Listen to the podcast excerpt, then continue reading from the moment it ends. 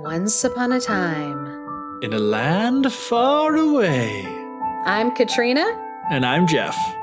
and welcome to the Fairy Tellers Podcast.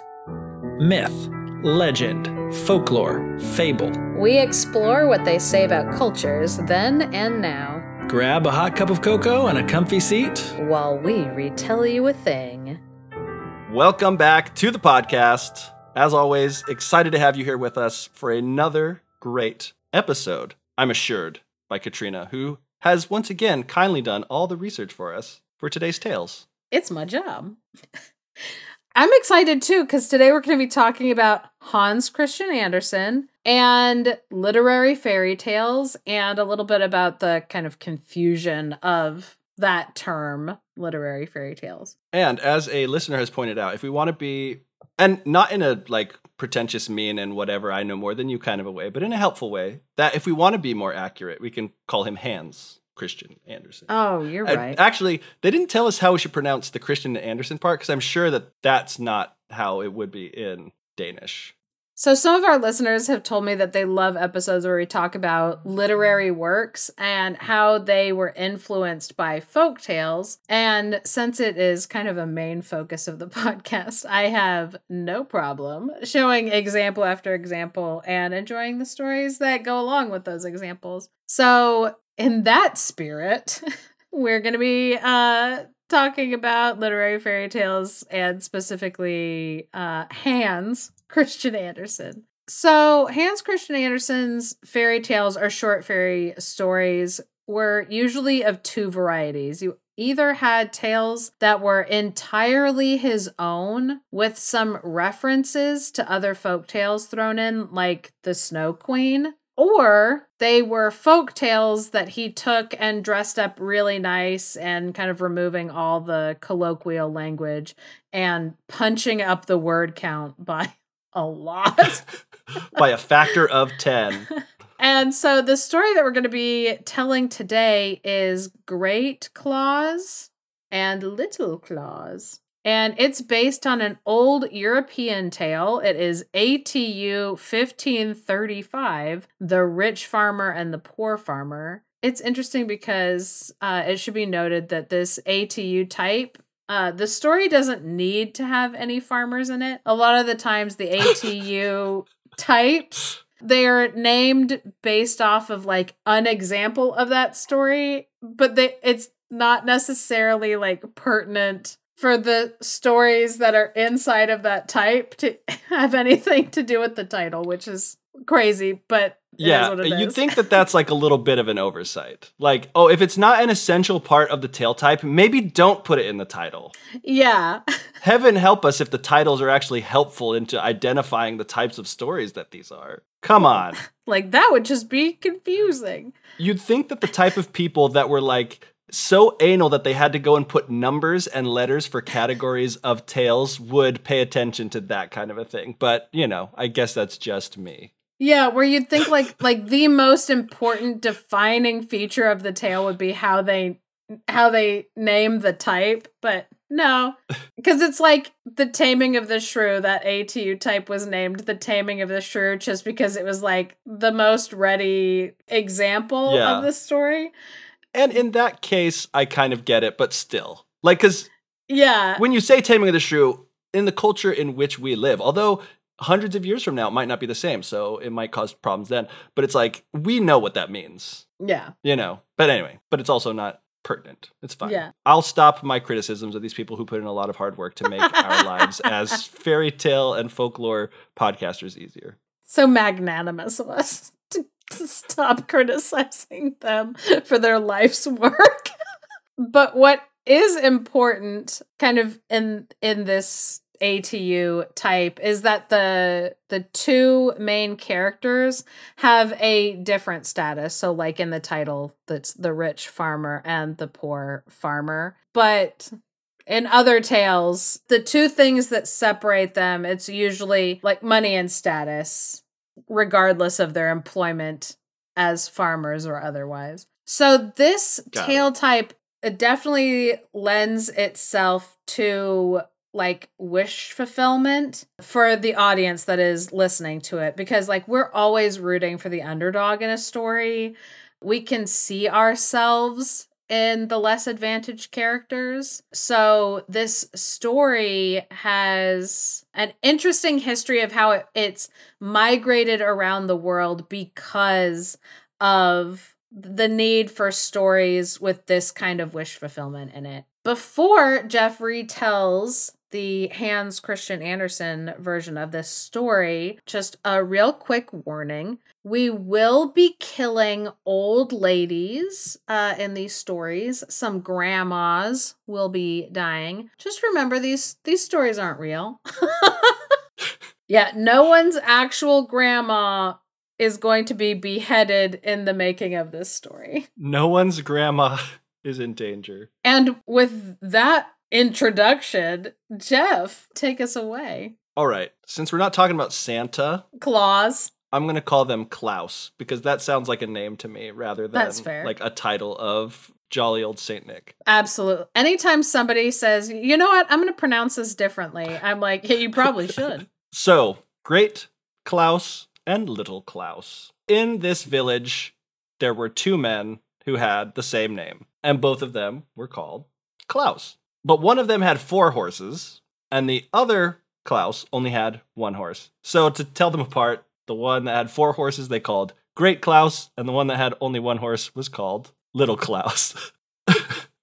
As if what makes one great is the number of horses that one owns. Because in that case, so many of us are not great at all. Yeah, we're, I'm not even little Klaus. I'm Nuns Klaus. It also would be really funny if like Great Klaus was like five foot two Yeah. and Little Klaus was like six foot five, but it doesn't say anything like that. So when it came time to plow their fields, I guess neither one of them was great enough to plow with just the horses that they had, because Little Klaus would have to lend his horse to Great Klaus in order to plow, and then when it was Little Klaus's turn to plow his own field, Great Klaus would lend him all four of his horses so they could plow with the five horse plow. As everyone knows, that's what it takes.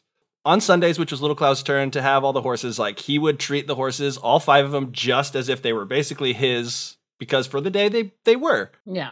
I don't know what the culture is around this, but like it makes a very big point of like, you know, not it's not like this is a culture. Like this is some subculture that people just don't know about. I don't know how it is when you plow horses. Mm-hmm. It's talking about like when treating them like his own was like he would just like whip them without compunction, I guess. So on Sunday, people are going to church and they see little Klaus like out there with his five horses, just like whipping away at him as happy as they are. And he's like, Giddy up, my five horses. And Great Klaus, who four of those horses belong to him, um, is like, Excuse me, uh, you shouldn't say that because actually only one of those horses is yours and four of them are mine. Little Klaus would, you know, forget about that. And he would again say, when he was whipping his horses, Giddy up, my five horses. And Great Klaus again would be like, Hey, don't say that. If you say that again, I'm going to hit your horse on the head and kill him. Which one, I think it's like a weird thing for like little Klaus to be so like, oh yeah, keep saying like my five horses when it's like, buddy, Yeah. They're both of them are being weird. Little Klaus probably more, yeah. honestly, but then like Great Klaus is also being weird by being like, hey, no, I want everybody to know that those are my horses and not yours, and how dare Yeah. you try to like I I guess be bigger than you are, like try to but it's like weird flexes on both sides. Which you know what? I'm going to say that the townspeople have a little bit to do with this because they started calling them Great Klaus and Little Klaus dependent no, on the number of horses That's that they had. So it's like both of them are like, hey, we in order to maintain our identities in this town, Yeah. either to maintain the identity that they have in this town or to like overcome the negative identity as far as like, you know, being considered little because you only Yeah. have one horse. Which, you know, actually, who am I to say? I'm putting like these things in a binary that one is good and one is bad. Why does the little one have to Yeah. be bad? Also, comparison is the thief of joy and the killer It is. of horses and grandmas. Yes. Anyway, Great Klaus taking this too far by threatening to kill the one horse, 100% of the horses that this other man owns, and also a horse that he needs to plow his own field. Like, Apparently, yeah. it's kind of like cutting off your nose to spite your face, sort of a thing. Anyway, little Klaus is like, okay, fine, I promise I won't say it again if it means that much to you. But as anyone could have predicted, as soon as someone came by from the town to be like, hey, how you doing? Little Klaus, overjoyed to be having these five horses, would again cry out, Giddy up, all my horses! So, forgetting to put a label on it, just all the horses are now his. I, I love that. So, giddy up, all my horses. And Great Klaus says, I'll giddy up your horses for you. oh no. and he took a mallet and he struck Little Klaus's horse on the head and it fell down dead. And Little Klaus was very upset by this because he went from quote unquote having five horses to now having zero. And again, we're so removed from the culture of a farm that this just seems very strange to me. But after he grieved for a little bit, I guess, he filleted the dead horse and hung up its skin in the wind to dry, which I guess is one of those things of like, hey, you know, using the animal for all of its parts, getting the most value out of it as a way to Yeah. be respectful of its life that has now been taken through a murder. If your horse is dead, your horse is dead, and it becomes okay, what do I do Yeah. now? And it's the same for grandmas. I was gonna say, but you're not gonna be doing that to your grandma. So there is a weird like thing there. You know, like we respect human bodies by not doing anything to them after they're dead. Except Yeah. I, not not doing anything. But anyway, you know, it's it's strange. Anyway,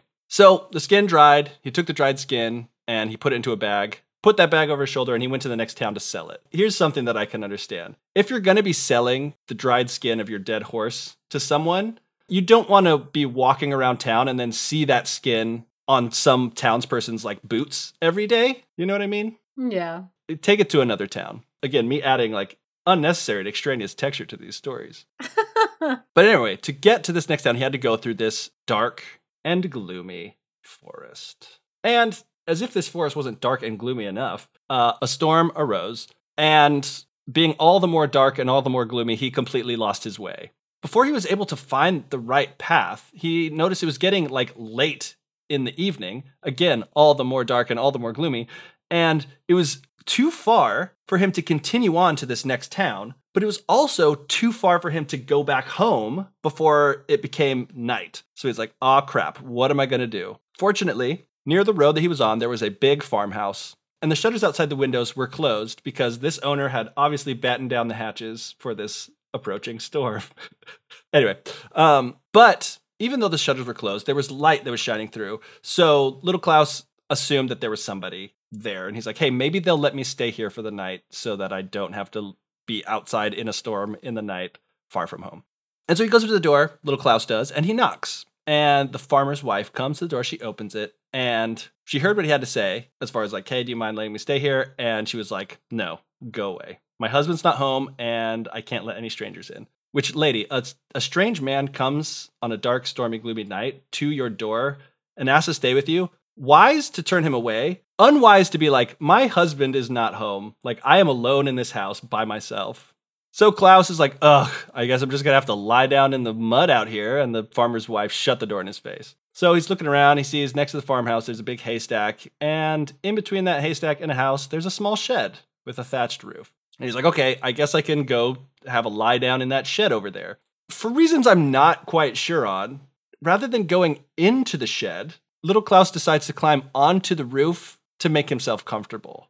Which I don't understand, especially because that's where the stork is that he's afraid is going to bite his legs. And like, would you not want to be in shelter, like inside of the shed? But I digress. Yeah, no, I guess he's like he's like I would like to be more exposed to the For the sake of the story, though, it's very important because as he's climbing up on top of the shed, he can see inside the windows of the farmhouse.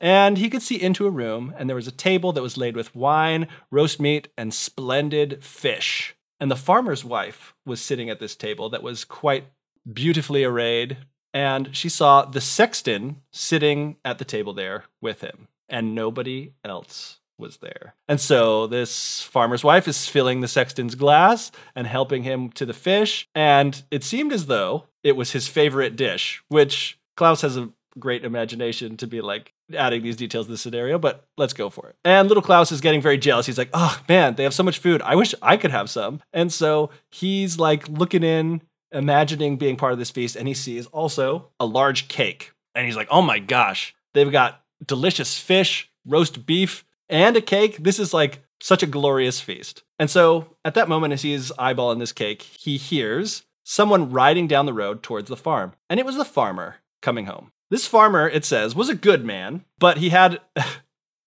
a very strange personality quirk, let's say, which was that he could not bear the sight of a sexton. Any sexton, I guess.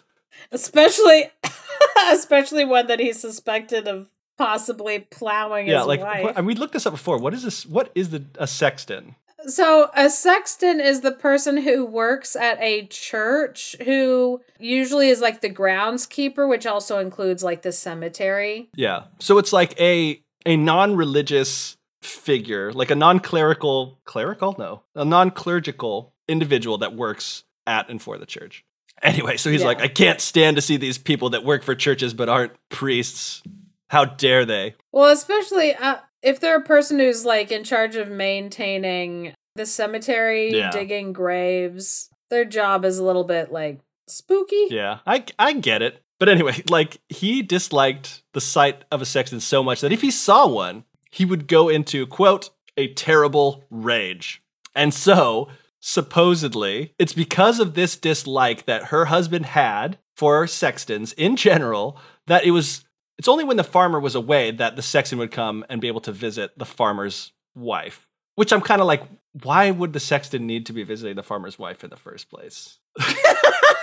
this isn't adding up, lady. Your story's sounding a little fishy, just as fishy as that dish that's the sexton's favorite. No, because it's like Hans Christian Andersen's like trying to explain, like, oh yeah, the the husband didn't like the sexton, so the only time that the sexton could come and sexton the farmer's wife was when the farmer wasn't there. And I was like, I don't think it's because the farmer doesn't Yeah. like sextons.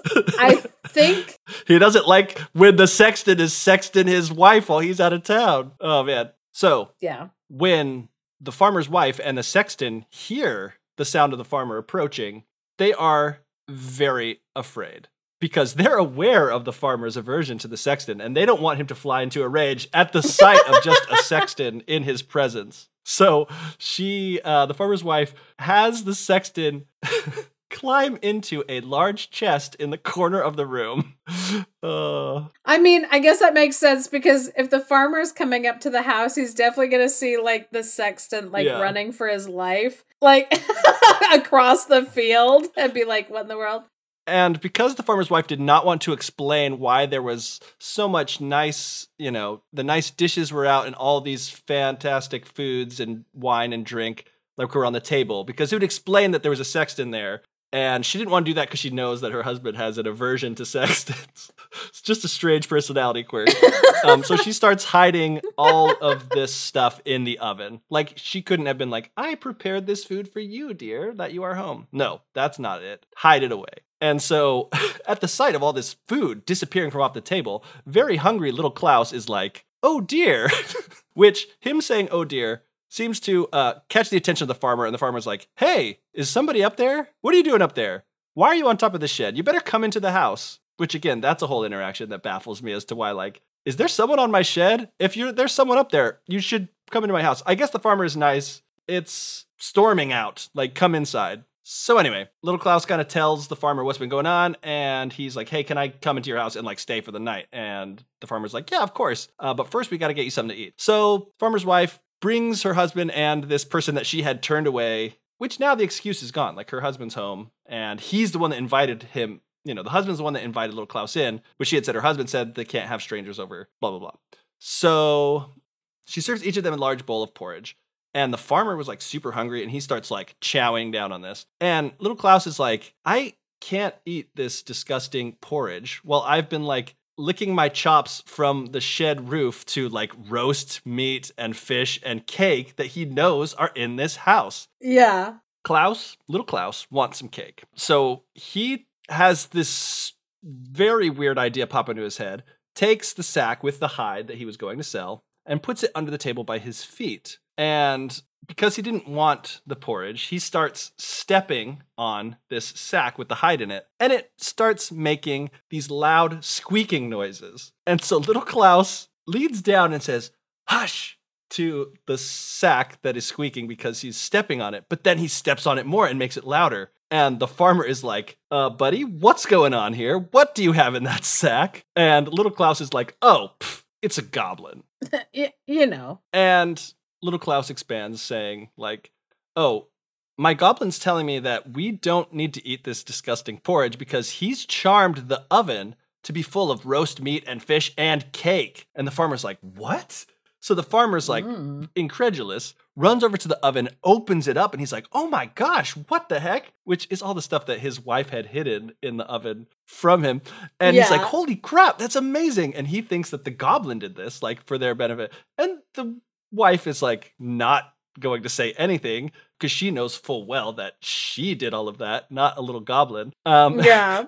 but she doesn't want to have to explain the sexton in the chest in the corner. And so little Klaus starts stepping on the skin again and it's squeaking again. And the farmer's like, he's fully believing in this little goblin now. He's like, what's it saying now? And so little Klaus is like, oh yeah, there's also three bottles of wine for us in the oven as well. And so like the farmer's wife like has to go. She gets the wine out of the oven and they start drinking it. And it says they become very merry. So the farmer getting really drunk and he is just delighted by this little goblin and he starts talking about how like oh how i'd love to have a little goblin like the one that little klaus has just for myself and so the farmer in a really good mood is like hey can you get the little devil to come out here? Like i would love to see him especially now they're in like such a great mood because i'm drunk off my butt on this wine. And little klaus is like oh yeah like my goblin can do anything that we ask. Can't you my little goblin? And then he starts stomping on the thing to make it squeak some more louder than ever. And He's like, Did you hear him saying yes? He's saying yes, he can, but he's so ugly, like you would not want to see him. And the farmer's like, Oh man, like I am a little scared, but like, what does he look like? I, I want to see him. And so Klaus, little Klaus is like, Oh, you know what? I'll make him show himself in the appearance of a sexton. and the farmer's like, Oh man, no, that's bad. I have to tell you about this really weird thing about me. I can't bear to see a sexton. But you know what? If I know that it's this little devil instead of the sexton, I think it'll be okay. Like, I've got my courage up. Like, let's do it. But don't let him get too close because sextons, more than supernatural goblins, make me go into a blind rage. And so Look, I was like, all right, let me consult the goblin. and so he's like putting his ear down oh close to the bag and stepping on it to make it squeak. And the farmer, like, again in trance, like, what did he say? What did he say? And so Little Klaus's like, oh, he says you can go to that chest in the corner and you can open it and you'll see him just like moping in there. Uh, but make sure to hold the lid tight so he can't get out. And so the farmer's like, oh my gosh, like, he's getting a little freaked out because he knows it's going to look like a sexton. So he's like, hey, can you help me hold this? can you help me hold this tight shut? And he's like, oh, sure. And so the farmer goes to the chest where the real sexton had been hidden. The sexton in this chest is like scared and shivering. And so the farmer lifts up the lid and peeks in at it and he's like, ah, screams and, and jumps back. And it's like, oh my gosh, I saw him and it looked just like our real sexton. Quote, it was a horrible sight. Uh, oh my gosh. and so like they're sitting there drinking and drinking, and the farmer's like, "Oh man, you got to sell me this goblin. You got to sell me this goblin. I'll give you so much money for it. I'll give you a, a bushel full of money." And little Klaus like, "No, no, you, I can't. Like, look, haven't you seen how useful it is for me?" And the farmer's like, "No, but I gotta have it, please, little Klaus." Which I don't know if he knows his name or not, but whatever. Um, and little Klaus like, "Okay, you know what? Since you've been so kind." I will give him to you for a bushel of money, but I must have it full to the brim. And the farmer's like, You shall have it. I'll give you that bushel of money full to the brim, but you also have to take the chest away because I'm like freaked out by the weird sexton that I saw in there. and so, like, and he's like, I won't have it in the house for another hour because he's like, the farmer's like freaked out. I don't understand the logic of this, but the farmer's like freaked out. He's like, as long as this chest is in the No, house, no, like yeah. I'm not gonna know if there's a like a sexton in there or not, like the image of a sexton. So like you just gotta take it away, so I don't even have to be worried about it. Yeah, because it's like the logic doesn't make a whole lot of sense because it's like he wants to buy the goblin. yeah, but and the goblin supposedly is the sexton. Yeah, it's fu- it's It's really weird because it's like he's super drunk. He Yeah. doesn't he doesn't even know what he's talking about. Anyway, they make the exchange. Little Yeah. Klaus gives him the sack. In return, the farmer gives him a bushel of money that is full to the brim. And he also gives him a huge wheelbarrow so that he can take the money and the chest away in. So little Klaus is like, bye, and he pieces out with the huge chest that has the sexton in it still and all of his money. And so he's walking through the woods with a sexton in a chest in his wheelbarrow. Sexton doesn't even like try to come out. And he's walking through the woods, little Klaus, and he gets to this big river on the other side of the woods. And the current was super strong, it says, and so strong, in fact, that it would be impossible to swim against it. And there was a bridge that had newly been built across this river. And so when they get to the middle of this bridge, little Klaus said quite loudly, so that the sexton could hear him, It's like, what am I going to do with this stupid chest? It's so heavy. It's probably full of paving stones. Why am I hauling this thing around? I don't want to wheel it around anymore. I'm just going to throw it into the river. If it floats downriver to my house, then that's fine. I'll keep it. But if it doesn't, I don't care. You know, whatever. Let it sink to the bottom of the river. And so he takes the chest, he picks it up a little bit as if he's going to throw it in the river. And the sexton is like, no, no, let it be, let me out. What, what? And little Klaus, pretending to be scared, not knowing that there was a sexton in it, is like, what's going on? Oh, why is he still inside? Who could this be? And he's like, oh man, like the little goblin's still in there. I have to throw it into the river to drown it. I'm scared of this goblin. And the sexton's like, no, no, no, no. I'll give you a bushel full of money if you let me out. And little Klaus is like, oh, money, eh? That's a different. Extortion. Don't mind if I do. I'm just threatening to kill you until you give me money to stop. That's on the up and up. so little Klaus opens the chest, the sexton gets out, and they both push the empty chest into the water, which is a waste of a perfectly good chest, but okay. And then they went back to the sexton's house so the sexton could give Klaus the promised bushel full of money. And with this bushel, I was trying to remember, like I have a picture in my mind of what a bushel is because I went apple picking and like you could buy them by like the bushel or like the half bushel. So a bushel's like kind of big. Apparently it's equal to 64 pints or 35.2 liters, which is a lot. and what is that in dollars? Yeah, and like yeah, is it are these are these coins? Is this paper money? That's a lot of money. Like in cash of any kind, that's a lot. Um and now yeah, yeah. Little Klaus has two bushels full, overflowing to the brim in his wheelbarrow. So he's got quite a lot of money. And uh, as he's walking home with his wheelbarrow full of cash, he's like, Oh man, I got a pretty good price for that horse, I must admit. Not said at all that his horse was murdered anymore.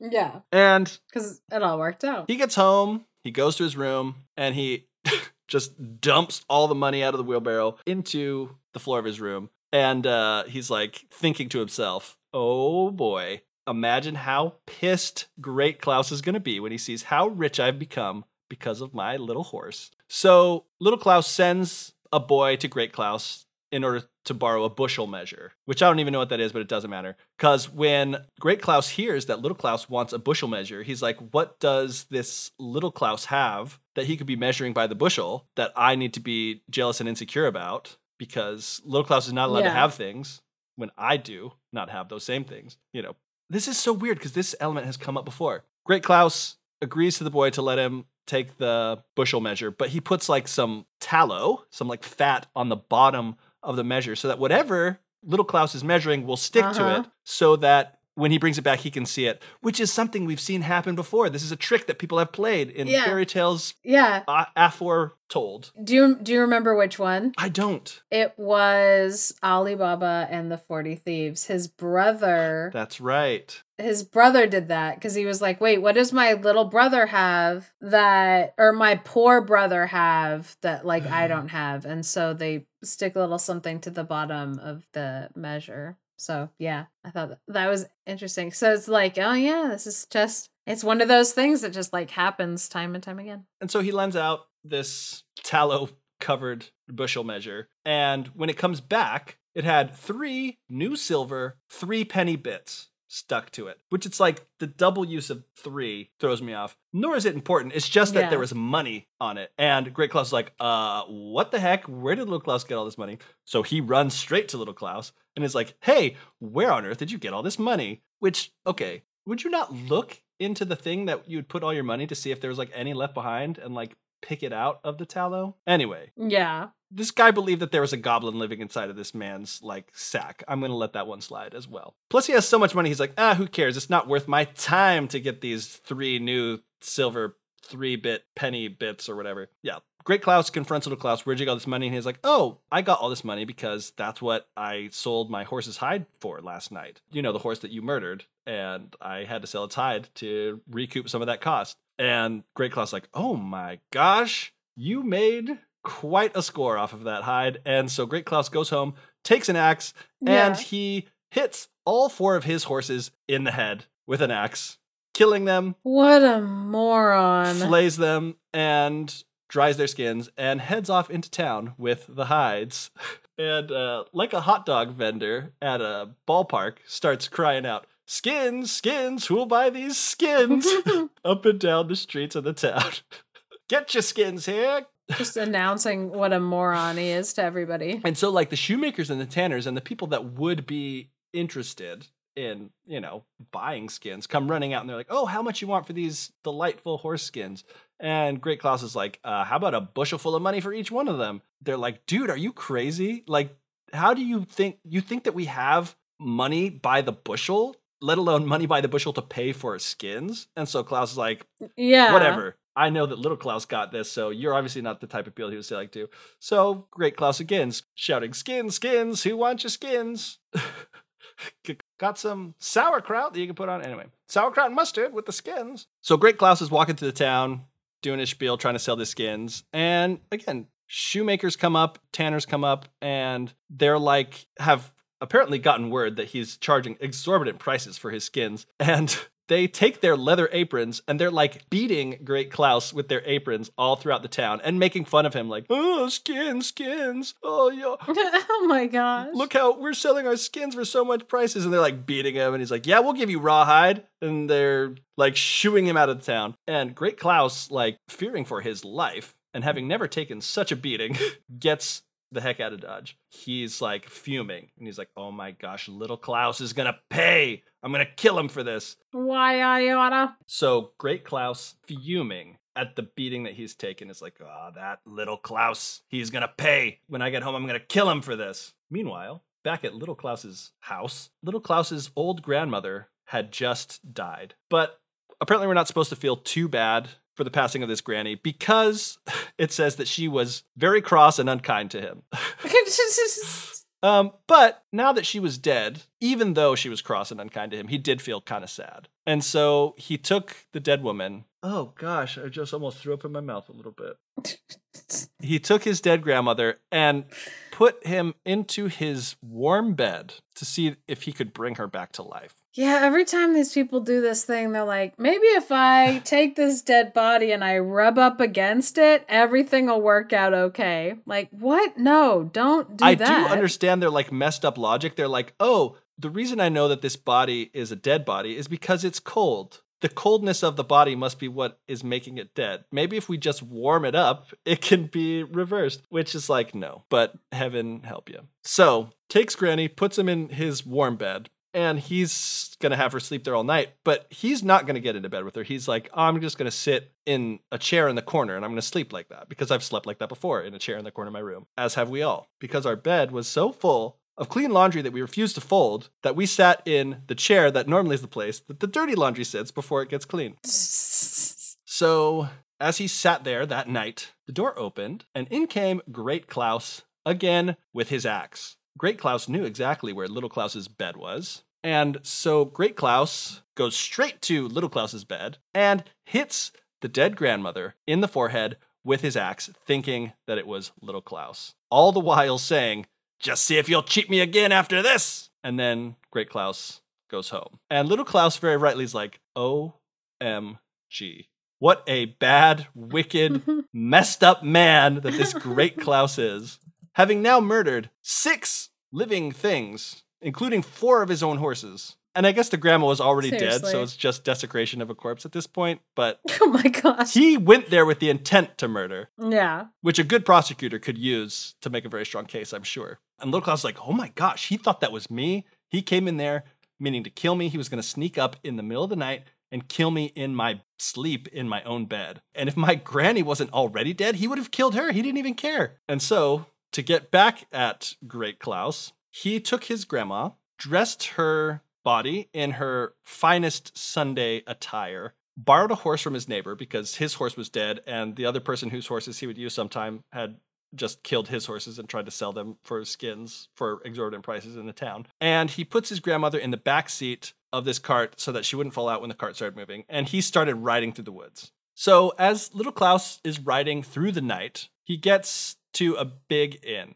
just as the sun is rising. And so he draws the horse up there and he goes in to get something to eat. The landlord of this inn was a very, very, very, very rich man and supposedly a very good man, but had a fiery temper, as if he was made of pepper and tobacco, which I don't know why, but that just communicates. Yeah. Pepper, I mean, I get it because it's spicy, and tobacco, I guess, also, it just works. I don't know why. Anyway, Yeah. as if you're made of pepper and tobacco. Very good man, but he was fiery tempered. Little Klaus goes into the inn. The landlord sees him. He's like, Oh, good morning. You've got your nice clothes on this morning. Because apparently Little Klaus had dressed himself up in his Mm, Sunday vest as well. And Little Klaus like, Ah, yes, I'm going into town with my old grandmother. She's out there in the cart. I can't get her to come in. Would you mind taking her a glass of mead out to her? But you're going to have to shout at her because she's a little hard of hearing. She can't hear very well, so yell very, very loud. And the innkeeper's like, Yes, of course, she'll have it. So he gets a large glass of mead, which I've learned recently is like a alcoholic beverage that's made from honey. Mm-hmm. Facts, alcohol facts. And he takes this large glass of fermented honey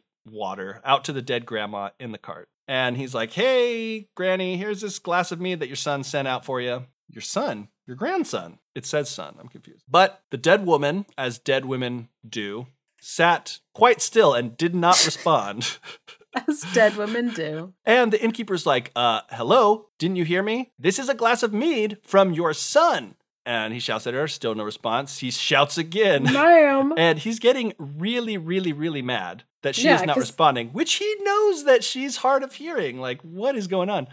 Anyway, so he gets so mad that he throws the glass of mead in her face. my gosh. The mead ran all over her and like all over her face, and she fell backwards out of the cart. And little Klaus is like, What the heck? he rushes out of the inn and he grabs the landlord by the neck and he's like, "You killed my grandmother! Look, there's a great hole in her forehead." Which, like, did he throw the?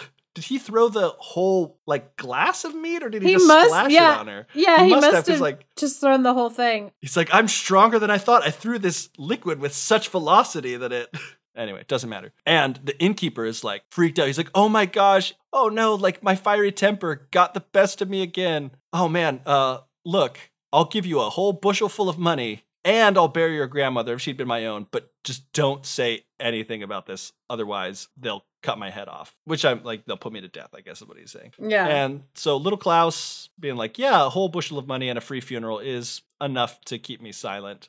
and he takes that money. The innkeeper buries the grandma just as if she had been his own, which I have no idea what that means, but I'm hoping that it's very nice. yes. Little Klaus gets home again with all of his money, and he sends his boy over again to Great Klaus to borrow the bushel measure. And Great Klaus is very confused. He's like, Why is a dead man asking to borrow my bushel measure? And so Great Klaus is like, I have to go over there and see for myself. So he took the measure over himself to Little Klaus. And he's like, Uh, where'd you get all that money? Very confused about seeing this person that he just killed in his sleep the night before Yeah. not like, only alive, but richer than ever. And little Klaus is like, oh, didn't you know? It was actually my grandmother that you killed instead of me. But I sold her and got a bushel of money for her. And Great Klaus, rather than being horrified that he accidentally murdered an innocent old woman, was like, Yeah. wow, that was a good payday you got indeed. So he ran home, took an axe, and killed his own grandmother and put her in a cart and drove off to town with her. What the heck? yeah. This guy, he's a big yikes. So he rides off to where the apothecary lived and he's like, Hey, would you buy a dead body? Which is like a question that I don't think you want to be asking haphazardly. No. And the apothecary strangely responds with, instead of like, Why are you selling dead bodies? Ask, Who is it and where did the body come from? Great Klaus, like, Oh, it's my grandma. I killed her for a bushel of money. That's my grandma. I killed her. The apothecary, speaking as one should in a situation like this, is like, what the heck? You are talking like a crazy person. Don't talk like that. What is going on? Like you you killed your grandma. Like you're gonna get they're gonna sentence you to death for that. And uh, you know, the apothecary is like telling Klaus, like, hey, this is a terrible thing you've done. You are a bad man. Like you deserve to be punished. You don't just kill people to sell their bodies for money. Seems like it should be obvious. I shouldn't have to be explaining this. to you. Yeah. Great Klaus suddenly realizes what an unhinged thing that he did, runs straight out of the shop and jumps into the cart, whips it, and rides home. Doesn't say if he had to borrow a horse. Did he get another horse since he killed those? Yeah, four? I'm like, maybe he had to go and buy himself a new horse. with the money that he did not make from selling Yeah. the skins of his other horses. And, you know, the apothecary and everyone else who had witnessed the scene was like so afraid of Great Klaus that they just let him go off. And Great Klaus, again, thinking that his own actions were the fault of Little Klaus and not his own poor decisions, Yeah. swears all the ride home, You're gonna pay for this, Little Klaus. You're gonna pay.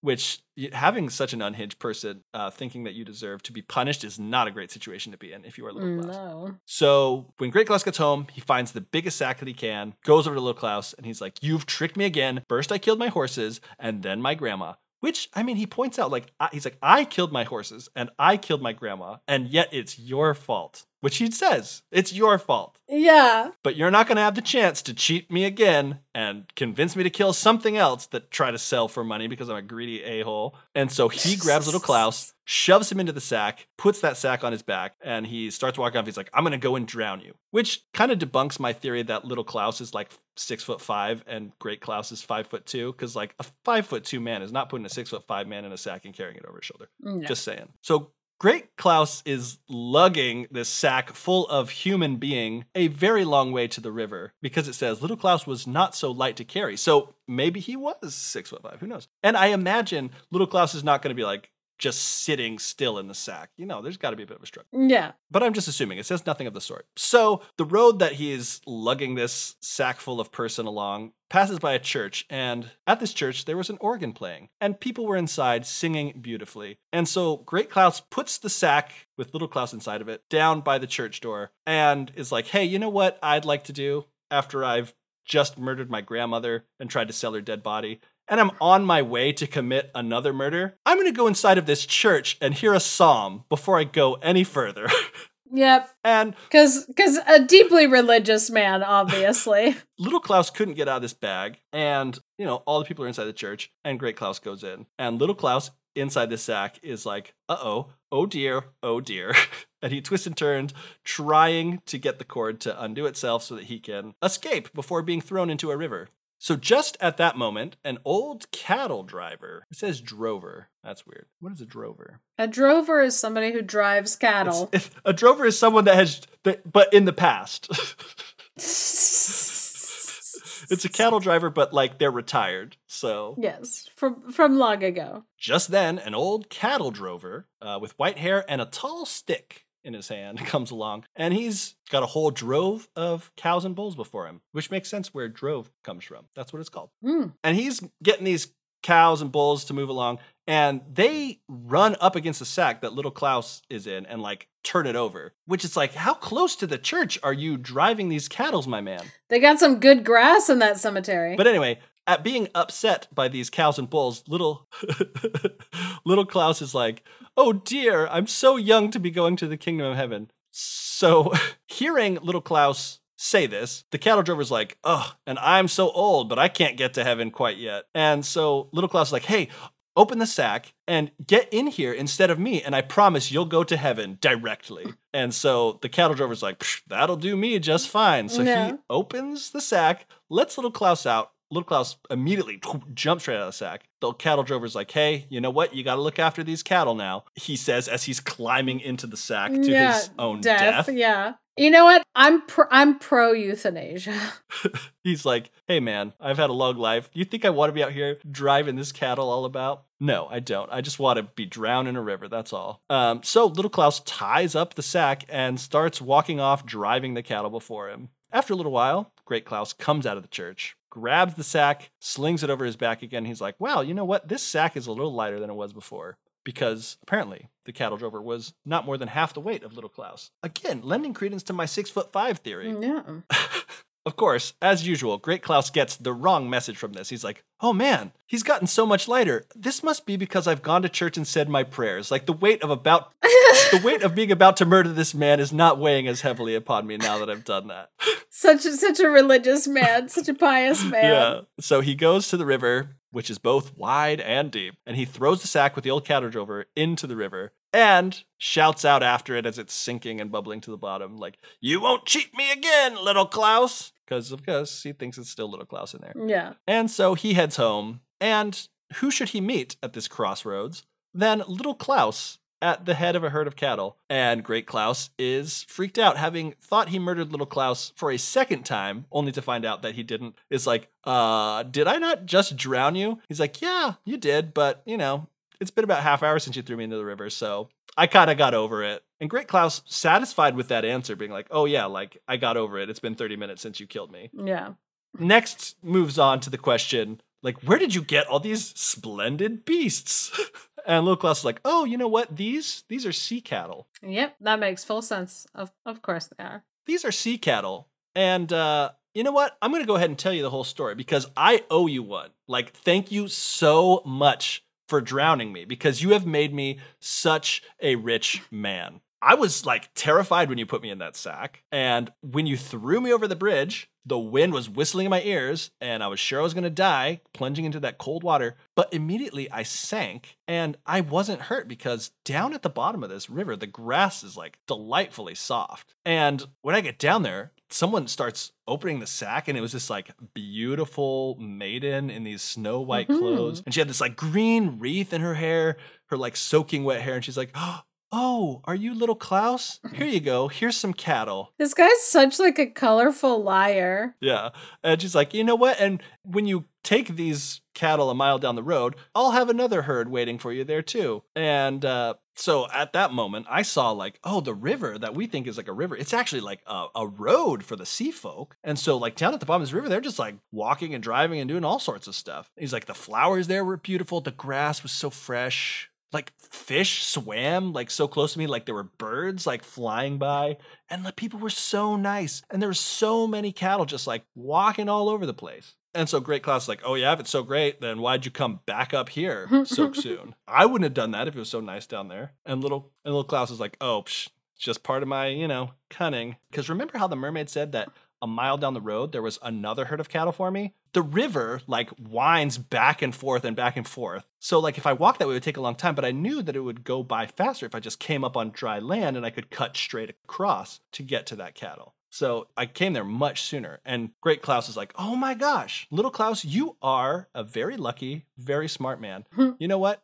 I'm going to follow your example. Do you think if I went down into the river that they'd give me some sea cattle too? And little Klaus is like, For you know what? I guarantee you that they would. But I can't carry you in a sack to the river because you are way too heavy for me. so if you will walk there and then get into the sack, I'll throw you into the river with the greatest pleasure in the world. You know, that's probably the most honest thing he has Oh, said. Yes. And as you do when someone has just offered to kill you with great pleasure, Great Klaus thanks him so much. He's like, Thank you, thank you so much. I appreciate you being willing to throw me into the river while tied up in a sack. But if I get down there and there are no sea cattle waiting for me, I'm going to get up here and I'm going to beat the crap out of you. and little Klaus is like, Hey, hey, don't be so harsh on me, man. I'm offering to do you a favor. and so they walked off to the river. And as soon as the cattle saw it, they started going to drink because they were thirsty. Little Klaus was like, Hey, look, see what a hurry they're in? They want to get back down to the bottom again. The sea cattle want to be reunited with their sea cattle buddies. and so Great Klaus is like, Oh my gosh, seeing this as evidence that eh, the ridiculous story that Little Klaus said. was true. He's Yeah. like, Okay, help me. If you don't help me get into this sack so you can kill me, I'm going to beat the crap out of you. So he jumps up into this big sack. He's like, hey, you know what? Uh, get a big stone and put it in this sack with me because I want to make sure that I sink to the bottom because I'm afraid I'm not going to sink all the way to the bottom. And uh, little Klaus is like, oh, have no fear. Gives Big Klaus, no Great Klaus, a big stone problem, buddy. and puts it into the sack, ties it up, gives it a push, and boom, Great Klaus plops into the water in the sack with a stone in it and sank to the bottom at once. And little Klaus, as he's driving his herd of cattle home, says to himself, I'm afraid he won't find any cattle down there, and continues on his way. The end. Oh my gosh. what an insane story this is. And I love it. It it like it's one of those where it's like that that's really violent and like really morbid, but also yeah, there is like some satisfaction. You can get a lot of satisfaction watching like Great Klaus get his comeuppance. Yeah. Even if you're like, well, especially because like you're looking at the violent things that he did. Like he was the one that was killing every single horse Yep. And every single grandma. But one grandma died of natural causes, but he killed her anyway. one after grandma died of natural causes. Yeah, yeah, yeah. But yeah, what he was doing was he was going to But to it's like kill, he was trying so hard better. to kill that dude. That's yeah, yeah. better. You're right. It's not better. because he was willing to kill someone. yeah, mul- multiple times. He thought he was doing something worse and felt fine about it. and and then he felt totally fine killing his own grandma because he thought he could get some like cash money for her. Yeah, so messed up. So anyway, this story is grounded in Jack the Giant Killer tales. So Mm. that's where some of its like earlier, more like medieval roots um, as a folktale comes from, which makes sense. Like this is obviously like a trickster tale. There's a non magical everyman who's able to kind of like use his wits to get out of stuff. A, a mixture of like luck and wit. yeah. And one of the things I love about this is that there still is a supernatural element to it, but it's not true. Like the things that actually happen are like completely grounded. Yeah. but he's he's talking about there being goblins he's talking about sea folk at the very bottom like and especially if this is in a collection of stories where those things are real like it adds kind of like yeah. it, i think it adds a little bit too of like oh why would this person believe these crazy unhinged that this person is saying about there being a goblin in his sack and sea folk down at the bottom who are going to give me cattle because maybe they live in a world where I don't know. I I like to believe it's not a world where those types of things can happen, but like maybe they've heard those same stories, Yeah. so they're like maybe it's true. I don't know. Yeah, it's it's one of those situations where it's like the people are at first a little incredulous but then when they're like oh no but look how how else was this man to know that this full meal was hidden in here? How else was this man to know that a creature that looks like a sexton is in here? Like how else would he have gotten Yeah, the the cattle yeah, in 20 minutes? How did he go from like being in my sack thrown into the river to now he's got this like herd of cattle? Which he's going to make a ton more money off of now that he got this like Yeah. free herd of cattle. And so like of course you know people are going to be like okay what's the logical explanation you couldn't have come back to life right Yeah, and so when they hear a supernatural explanation that they're already kind of more prone to believe in anyway, Yeah. like, yeah, it's, and again, like,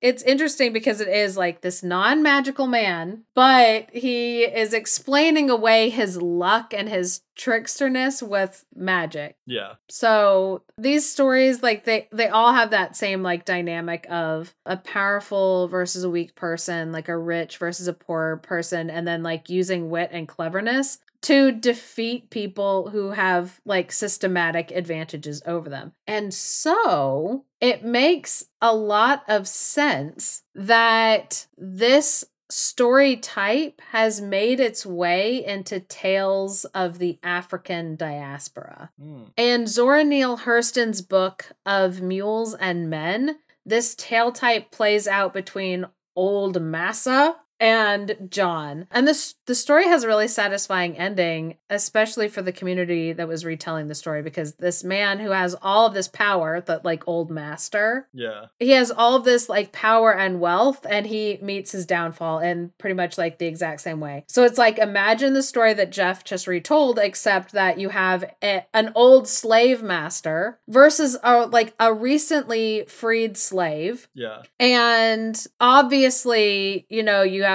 the like old Massa wants to, in the world of the, eh, you know, emancipated slaves, he still wants to have power over this man and he still wants to, by comparison, be richer, be better off. He does not want to see this like black man succeed. And yet, this black man is able to, through his wit and cleverness, defeat old Massa. And so it's like this tale type lends itself really well to that kind of a scenario. And even like it in that case of like that story, like I'm, you know, obviously rooting even harder for uh the person who is the the like weaker person in this story, John absolutely. it's like you're you're rooting even harder for them because you're like yes stick it to this like old, you know, southern man who mistreats people, dehumanizes people. Like, absolutely, we want to see him like defeated, like in this story. But I also found another variant in the African diaspora in Virginia Hamilton's book, The People Could Fly African Black Folk Tales. And this tale is called The Two Johns. And Virginia Hamilton says this is a Black Portuguese tale of grisly realism with variants in Spanish and English from Louisiana, Puerto Rico, the Bahamas, and the Philippines. It is at Oh, wow. once a comic and an outrageously gruesome tale. And if people are interested, like also in the quote, she says, and it is cousin to the Foolish John and Wise John tale from Louisiana, where the little man is smart and the big man foolish. So if people want to look that story up, there are some like retellings on um, YouTube of storytellers from Louisiana who retell that story. So definitely look it up. And so, with that quote that I just read by Virginia Hamilton, I just wanted to say, like, so often with like tale types that are found all over the place, a lot of the times people will automatically want to take the European variant and assume that it's the parent tale to that variation. Uh-huh. But in this case, it does seem to be that the tale migrated from Europe because some of the older versions of it do have roots in um, medieval tales. But this tale type, because of the way that the story is, how it plays out with this like trickster everyman, it became very meaningful to people all over that were experiencing some kind of systematic repression. Yeah. So I'm very quickly going to retell the tale. It's a lot shorter because Virginia Hamilton retelling tales, she's a lot less wordy than Hans Christian Andersen. And it's interesting to look at the differences in this variation because what we just talked about, about how non magical the last story was, some of those elements actually do become magical in the variants, like as the story has traveled, or the only explanation for how something would work in the story is a magical explanation for it. And so, yeah, it's just interesting how how you can see the differences in the story. So, this is from The People Could Fly by Virginia Hamilton, and it's called The Two Johns. So, there were once two men in a town, one named Big John and one named Little John. What's funny is that in the story it says they each had a wife. But that wife never comes up in the rest of the story. So I think it's just funny that they were like, oh, just so you know, these men were married. Like, oh, okay. Thanks for letting us know. Big John had two horses that were very fine, and Little John had just one old, sick horse. It wasn't good at doing much of anything at all. So Big John one day said to Little John, Your sick horse whines and whinnies all night long, and it keeps me up, and I hate it. If you cannot keep that horse from making noise at night, I'm going to come over and kill it.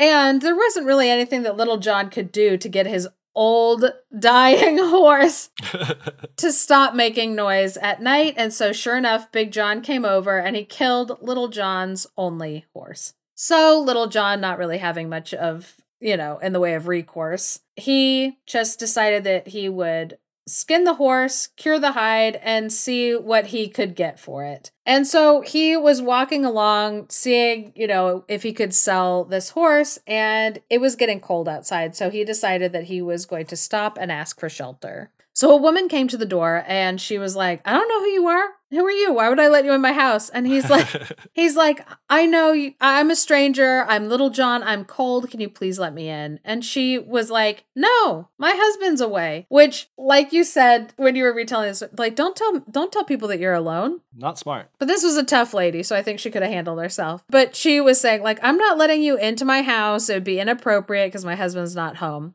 You know, Little John was like, Okay, I understand. I guess I'll sit outside and just like wait and see, you know, when your husband comes home. And she's like, You're welcome to stand out there all you want. So a couple hours later, this man gets home, the husband, he gets home and he sees this guy outside of his house, you know, shivering and shaking in the cold. And he's like, What are you doing out here? And he's like, Oh, your wife wouldn't let me in. So the man, like, you know, barged into the house and he's like, Why wouldn't you let this man in? Look how cold he is. Look how, like, how rough he's had it. And she's like, Well, you weren't here. What was I supposed to do? And the husband's like, Well, let him in now. So, you know, they pulled him in and he came inside. And little John was just wrapped up in his horse hide you know, because it was the only thing he had to keep him warm. And he was sitting there, and the wife, she got up and she made them some tea, and she said, "I'm sorry, I don't have anything but tea, and it and it's gone cold, and you know, I hope this is you know something." And so little John, he took the horsehide off of himself and he put it like down on the ground, and he was kind of working his feet on it. And the man was like, "What are you doing?"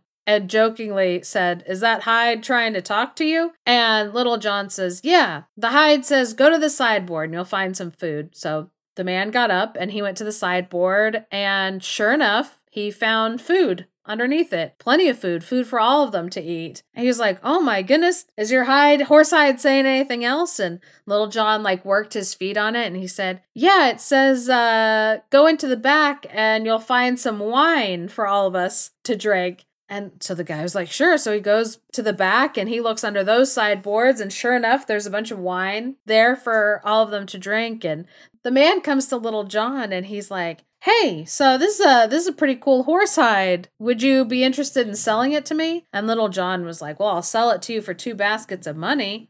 And the guy quickly agreed, like, yeah, I'll sell it to you for two baskets of money, no problem. You know, if this is this magic hide that's going to be, you know, helping us find food or whatever. So the man gives uh, Little John the two baskets of money, and then Little John says to the man, Hey, if you give it back to me for a second, uh, I'll get it to show us something else. And the guy was like, Sure, no problem. So he hands Little John back the hide, and Little John presses on it with his feet. And then he tells the man, Oh, if you go into the next room and you look in the barrel, there's something there for you to see. So the man does that. He goes to the next room, he looks in this barrel, and he sees the devil. Oh my gosh. I know. I was like, What in the world?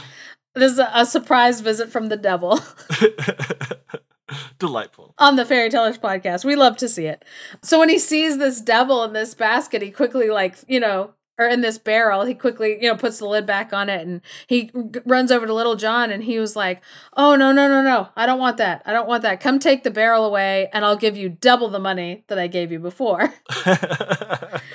and Little John was like, No problem. So, you know, he takes the devil. It says he took the devil from the barrel. Like he took the devil out of the barrel and got all the money that he had been given and he went on home. It doesn't say what he did with the devil after that. Just that, like, he took the devil. So he went home and he asked for Big John to send over some baskets for him to measure his money. And after he measured it, he sent the baskets back. But two silver coins had somehow stuck to the bottom of that measuring basket of course that little like element except this one it, it uh-huh. it in this story it wasn't purposefully like sabotaged to be sticky or anything like that. But big john saw those two silver coins and he was like what was he doing measuring with my basket? And so he went over back to little john's house and was like what were you what were you measuring with my baskets? And little john was like oh i was just measuring all the money i got from the horse you killed and Big John was like, You got all these baskets of money for that sad, weak, old loser horse? and Little John was like, Oh, yeah, there's nothing to it. And Big John was like, Oh, my horses are way better than your horse was. I'm going to make so much, I'm going to make double, triple, you know, what you had. Easy. So he runs home. Kills his two fine horses, cuts off their skin, and tans that hide. And then he starts going around town saying, Horse hide, raw horse hide for sale. Who wants to buy it? And everybody was watching and they were like, what is wrong with this dude? Like, what is his problem? Why, why is he this way? So nobody was interested in buying his raw horse hide. So he goes home and he's furious because now, you know, he's got zero horses two worthless horse hides. And so he's mad. He goes over to Little John. He's like, I'm going to kill you for your lies, Little John. And Little John was like, No, it's not my fault. You just didn't do it right. You have to, there's like a special uh, curing process that you have to do for these horses. Then you can sell it. And Big John was like, I'm going to kill your grandma right now which I don't understand. Like, I don't, that he's like, I'm going to kill you. And the guy's like, no, you just didn't do it correctly. He's like, you know what? For mouthing off, I'm going to go kill your grandma, which you don't got to bring people's grandmas into this. no. But anyway, he went over and it says he killed little John's good grandma. So it wasn't some, it wasn't some like old nag who was always mean to him or anything. It was little, Yeah. little John's good grandma. Sweet little old lady Oh. says he, Big John, put her into a chair and wheeled her to the store in town and left her there. Which I'm like, that grisly. Yikes. Yeah, what the heck? Let this be a warning to all the grannies out there. Control your grandsons, or you're gonna be propped up in this storefront. I don't know. So Little John comes along to the store and he asks the storekeeper if he could have a drink. And he turns to his grandma and he says, Grandma, if you weren't asleep right now, I would surely get you a drink too. And the storekeeper was like, Well, wake her up. No problem. Like, go and wake her up. And Little John was like, Oh, no, no, no. I never wake up my grandma. Wise. Yeah, I'm like, that's hilarious because my kids feel like the same way about me. In the morning, at night, in the middle of the night, they will come and they will wake me up uh, to be like, I had a bad dream. I fell out of bed. Like, whatever it is. Like, I keep coughing. You know, like, I need medicine. Whatever it is, middle of the night, they will come and get me. But if the sun is already up and I'm still asleep, then they're like, oh, no. Don't wake up mom to ask her for like breakfast or a snack or if we can watch TV or if we can go outside or like wait until she wakes up herself. So yeah, I'm like, little John, he's wise. He's like, oh no, I would never wake up my grandmother. But the shopkeeper was like, well, I'll do it. I'm not afraid of your grandma. So he went over to her and he started shouting at her and she wasn't waking up. So he started like shaking her. And as he's shaking her, she just falls off of the chair and like, you know, cracks her head on the floor. And little John's like, oh my gosh, what have you done? You've killed my grandma. I ate my grandma. That's from M- Moana. The the crab. I don't remember that part of Moana. the crab. oh yeah. yeah, Tamatoa. Tamatoa. I ate my grandma. I love that when I said that, immediately the smile on your face like left. You were like, no, Yeah. No. Let's not say this. let's not let's not say this. And I'm like, I'm quoting a Disney movie, and you're like, still not okay. Not better. So little John's like, You've killed my grandmother. And the storekeeper's like, Shh, shh, shh, don't tell, don't tell, don't tell anybody. I'll give you some money if you don't tell anyone. And so the storekeeper paid to bury little John's grandmother. And he also gave little John two baskets full of money. So little John went home, asked to borrow Big John's basket to measure. Kind of same situation, which it's like, shouldn't you have bought your own measure? With all that other money that you Yeah. have. Come on. So you don't have to be borrowing from. I don't know. It's a cost saving measure. Got to be frugal. Times are tough. I bet you he could have afforded a measure with the money that was still stuck to it when he returned it. Yeah, for real. Come on. This is misplacing money. So Big John comes over and he's like, "Where did you get all this money?" And Little John was like, "I sold my grandma for two baskets of money." Not something that you want to admit, I don't think. Yeah. And then he says something that is wise.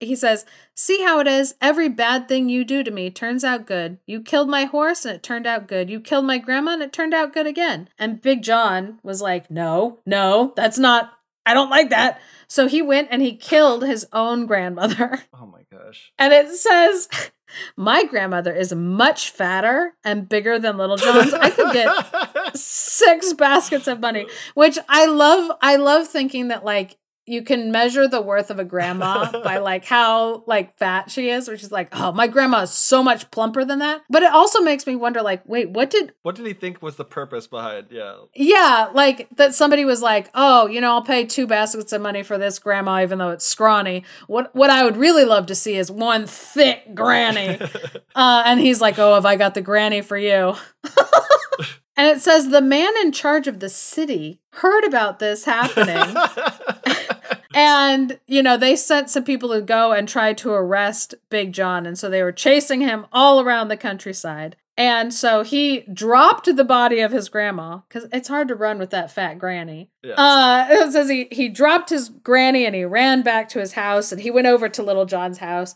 and he was like, You made me kill my grandma, which is not what happened at all. no. No one made you kill your grandma, bro. These people, Great Klaus, Big John, all these guys need to learn that they are responsible for their own actions. Seriously. So Big John was like, Now I'm gonna kill you. And so he takes Little John, shoves him into a sack. It says it wasn't hard uh, because Big John was so big and strong and Little John was so little. Hence their names. Yeah. So he put that sack on his back and he went off. And Big John, passing by a church, thought, Well, I ought to go in, get a pardon for my sins for what I'm about to do. And it's like, yeah, and for the stuff that you already did. You killed two grandmas.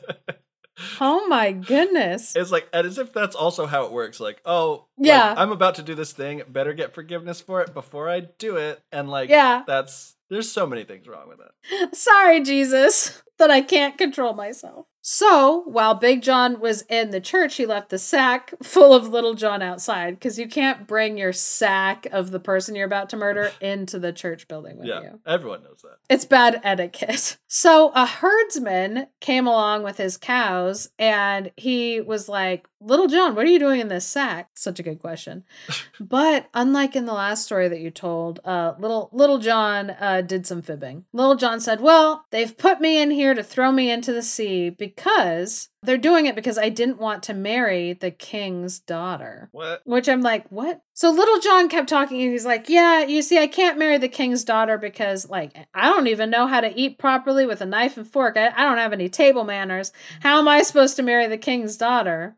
and the herdsman was like, oh, I, I know how to eat, you know, with a knife and a fork and proper etiquette. Like, I'll marry her. I'll marry the king's daughter. And little John was like, oh, well, how about you hop in this sack then? Yes, because those are the qualifications that they're looking for. Yep, and that's that's the means by which you get delivered to the king. Even though they're like they're going to throw me into the sea because I refuse to marry the Yeah, king's like, daughter. So why would getting into the sack? Well, because it's like you get in, it's like they start picking them up. It's like, hey, I changed my mind. I'll marry her. Mm, and then it's Yeah, like, oh, okay, guess. we don't need to throw you in the sea anymore. That's what I'm presuming. But it's like, Yeah. that's a lot of, you have to have some strong belief that your plan's going to work out to be like, oh, if I just tell them I've changed my mind. Yeah, they'll they'll reverse course. Yeah. But anyway, this guy listened and he helped little John climb out of the sack and he gave little John his cows to take care of because he's like, I'm going to be married to the king's daughter. I don't have to take care of these cows anymore. So you can have all my cows. And he's like, Here, and keep my coat for good measure too. And so little John was like, Awesome. Thanks so much. And started, you know, herding them away and left this guy in the sack. So Big John, he came out of the church building. He picked up the sack and found it wasn't so heavy. And he, much like this other guy, was like, This sack is lighter because I have been pardoned of my sins. it's like, I, I don't. I don't know. That's not how religion works for me. Maybe I'm doing it wrong, Geoff. Probably. It's the only answer. So, little John, he picked up the sack and he went out over to the water and he found his boat, loaded the sack in, and started rowing out to sea. And then he dumped the sack. So, at no point was this guy, yeah, I have no idea what's going on with this like lie about. Maybe he thought that he was going to be put into the boat, carried across the sea to the king Who knows? and his daughter. And I also think it's interesting that this story has this like king and king's daughter in it. yeah, randomly. Yeah, when this story is being told in the United States by members of the African diaspora. So like Yeah. it's one of those like little elements that I'm like that seems very much like it got taken from old European tales yeah. and then kind of like adapted. I don't know. That's just my theory and thoughts. But uh-huh. anyway, there is no king. There is only the sea. So this Big John dumps this guy into the sea and he sinks down. And then he rows all the way back to shore and started walking home. And on his way walking home, who does he pass? But little John, who's walking along with his cows wearing this like new coat. And Big John's like, What in the wo- I thought I killed you. And Little John was like, No, See, that's how it works. Everything bad that you do to me turns around and comes back good. You killed my horse, it turned out good. You killed my grandma, it turned out good. You put me in a sack and threw me away into the sea. And below that water, I found all of these cows in this fine coat. And Big John was like, You know what? I was so wrong to treat you the way that I did. I, I am really sorry for, for all the things that I have done to you. Would you be so kind as to put me into a sack and throw me into the sea? But I want you to throw me out even farther and as deep as you can so that I will be able to find more cows and an even finer coat. Oh my god. And Little John was like, you know what? I appreciate that apology. I feel like you've really changed as a person. and so I will do that for you. And so Little John had Big John put into a sack. I'm assuming he didn't carry it. Uh-huh. Uh, maybe he got put it in a wheelbarrow. I don't know, or maybe he made him walk all the way close to the, close to the boat, put him into a sack in the boat. That'd be the most helpful. or a cow. Oh yeah. But either way, Big John is in a sack in a boat, and every time Little John stops to throw the big the sack of Big John into the water, Big John was like, "No, no, no, further, further, further, further." Further, let's go further out. And Little John was like, all right, all right, no problem, no problem. And after a while, Big John finally decided, like, this is it. I think this is the place. I feel good about this. Throw me into the water. And Little John threw him out into the water with much pleasure and then rowed back to shore. He went home and led a good and a peaceful life. The end. Good night, children. No.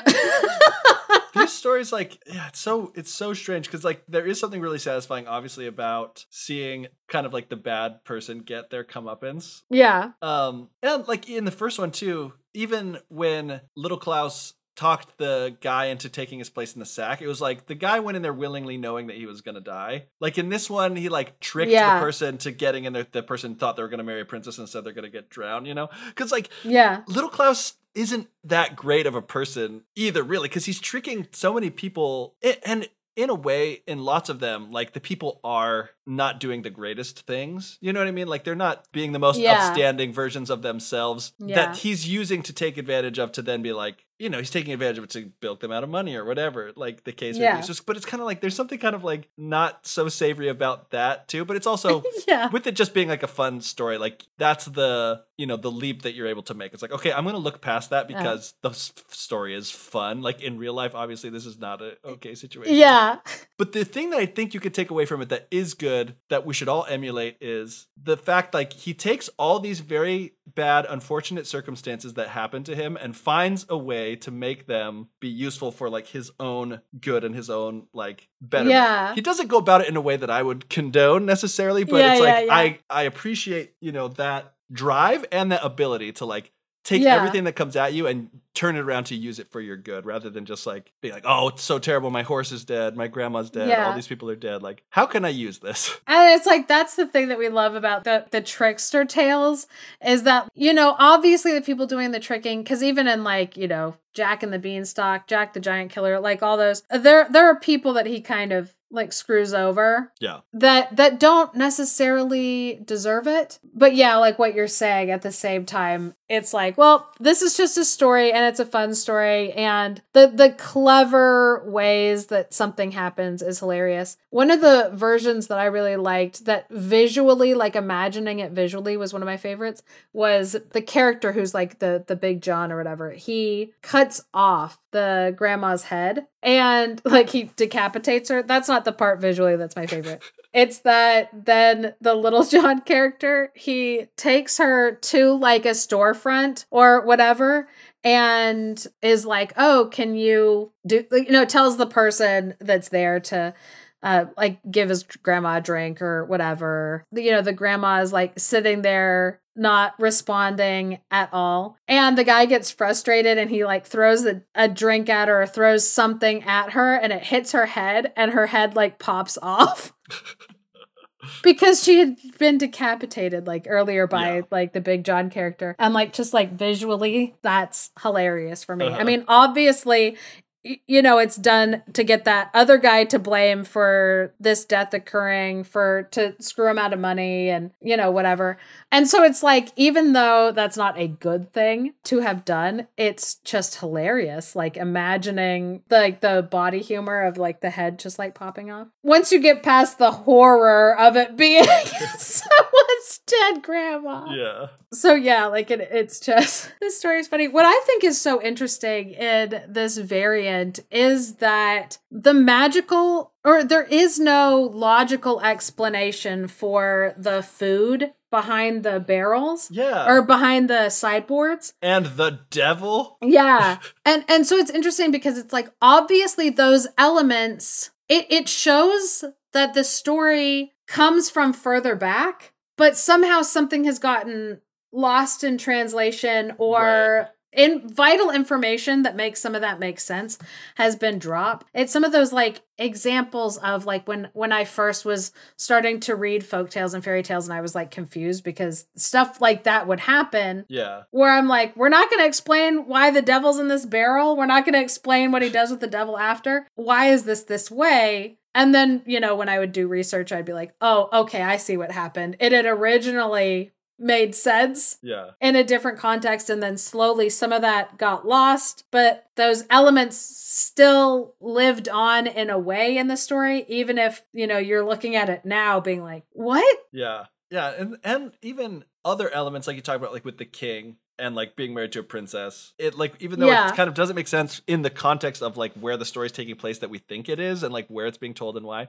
But it's also one of those things that makes me think too like this is maybe a really weird connection to make, but I remember there being this story I heard, and it may not even be true, but basically about like, you know, people were studying some ancient city, some like anthropologists, archaeologists, whatever, and they noticed that like at the front of all the dwellings there was like a kind of like a pit like a little bit of like a, a indentation like that went down and they were like what is this for and they're making all these like oh you know like that's it must be everything that's unexplainable like that it must is like religious significance basically is the theories. Yeah.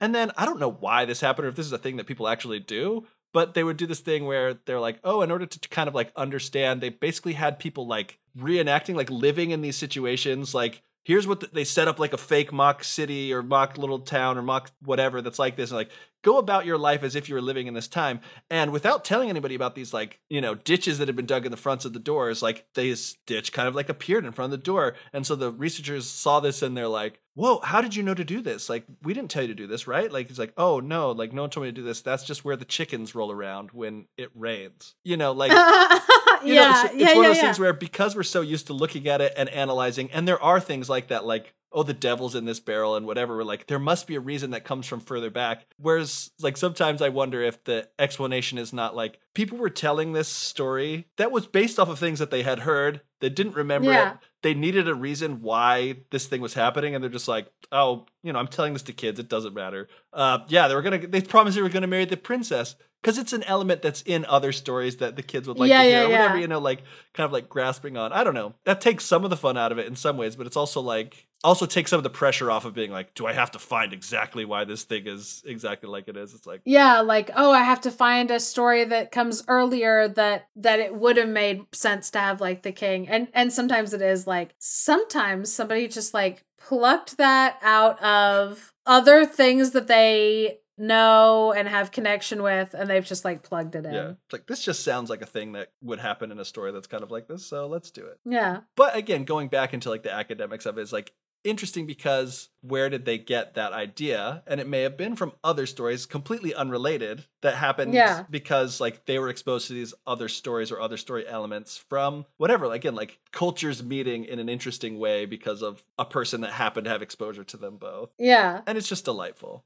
I'm delighted that this is a story type that exists and has gotten passed down and adapted to different circumstances. And I think Disney needs to make a version of it. yeah i mean they like killing parents they'll love Yeah. killing these grandmas. So, an interesting little tidbit on Virginia Hamilton, and one of the reasons why I wanted to pair this uh, with the uh, Hans Christian Andersen tale is that uh, Virginia Hamilton, along with earning Newbery medals, the Coretta Scott King Award, twice and the Boston Globe Horn Book Award. She has also been awarded the Hans Christian Andersen Medal. Nice. I think that that is absolutely delightful. It's super amusing uh, since this episode was one part Hans Christian Andersen literary fairy tales and a look at one of his tales that is a folk tale that he didn't come up with all the way, you know, by himself, even if he, for word count, lengthened it out. And then pairing it with a story from Virginia Hamilton's collection of tales, a woman who has won awards, including the Hans Christian Andersen Award Yeah. for folk and fairy tales. Delightful. Literary fairy tale writers like Hans Christian Andersen were always finding inspiration in the tales of the people that they lived around. And while the author's tales are seen as literature that is worth looking at and studying for what that single author was trying to say in their tales, I think it is also worth looking at the stories that inspired those literary works to see what those tales have to say about the ordinary lives of the community of voices that shaped the stories. Thank you for listening to the Fairy Tellers. If you enjoy what we're doing, please leave us a review or share us with your friends. Also consider supporting us on Patreon for access to exclusive bonus content, including outtakes and monthly bonus episodes at patreon.com slash thefairytellers. Special thanks to Andrew Forey for our music and to Clarice Inch for our artwork. And of course, a big thank you to all our patrons. Without all of you, this show wouldn't be possible. Fairy tales are always more interesting when something is added to them. Each new telling recharges the narrative, making it crackle and hiss with cultural energy. Maria Tatar.